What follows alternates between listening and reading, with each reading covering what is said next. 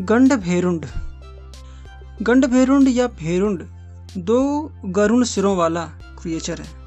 भेरुंड का मतलब होता है भयंकर। ऐसा माना जाता है कि इसके पास अत्यंत शक्तिशाली मायावी शक्तियाँ हैं। इस पक्षी को अधिकतर पंजों में हाथी और चोंच में भी हाथी या घोड़ा और कभी कभी सांप पकड़े हुए दिखाया जाता है, जो दर्शाता है कि यह कितना बड़ा और शक्तिशाली है। कभी कभी इसकी पूंछ को मोर की पूंछ जैसा भी दिखाते हैं। तो अब बात आती है कि गंड भेरुंड का जन्म कैसे हुआ।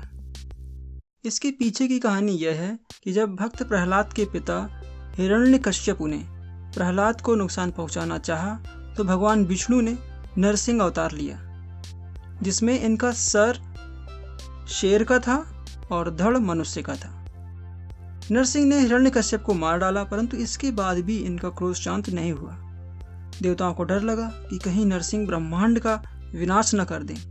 इसलिए सभी देवता भगवान शिव के पास गए।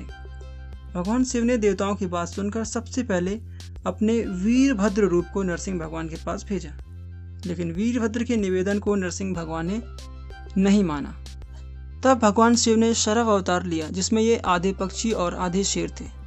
शरभ भगवान ने नरसिंह को अपने पंजों में फंसाकर आकाश में ऊपर की ओर उड़ने लगे।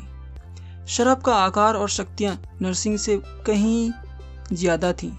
जिससे नरसिंह भगवान डर गए और शांत हो गए। लेकिन अब शरभ भगवान का क्रोध शांत नहीं हो रहा था।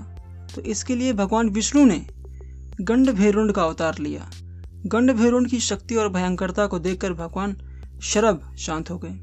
आधुनिक भारत में कर्नाटक राज्य के राजकीय झंडों में गंड भैरुंड की तस्वीर बनी होती है, क्योंकि मैसूर राज्य में गंड भैरुंड राष्ट्रीय चिन्ह के रूप में प्रयुक्त होता था और मैसूर से ही कर्नाटक बना है तो वही चिन्ह आज ही प्रयुक्त हो रहा है वहाँ।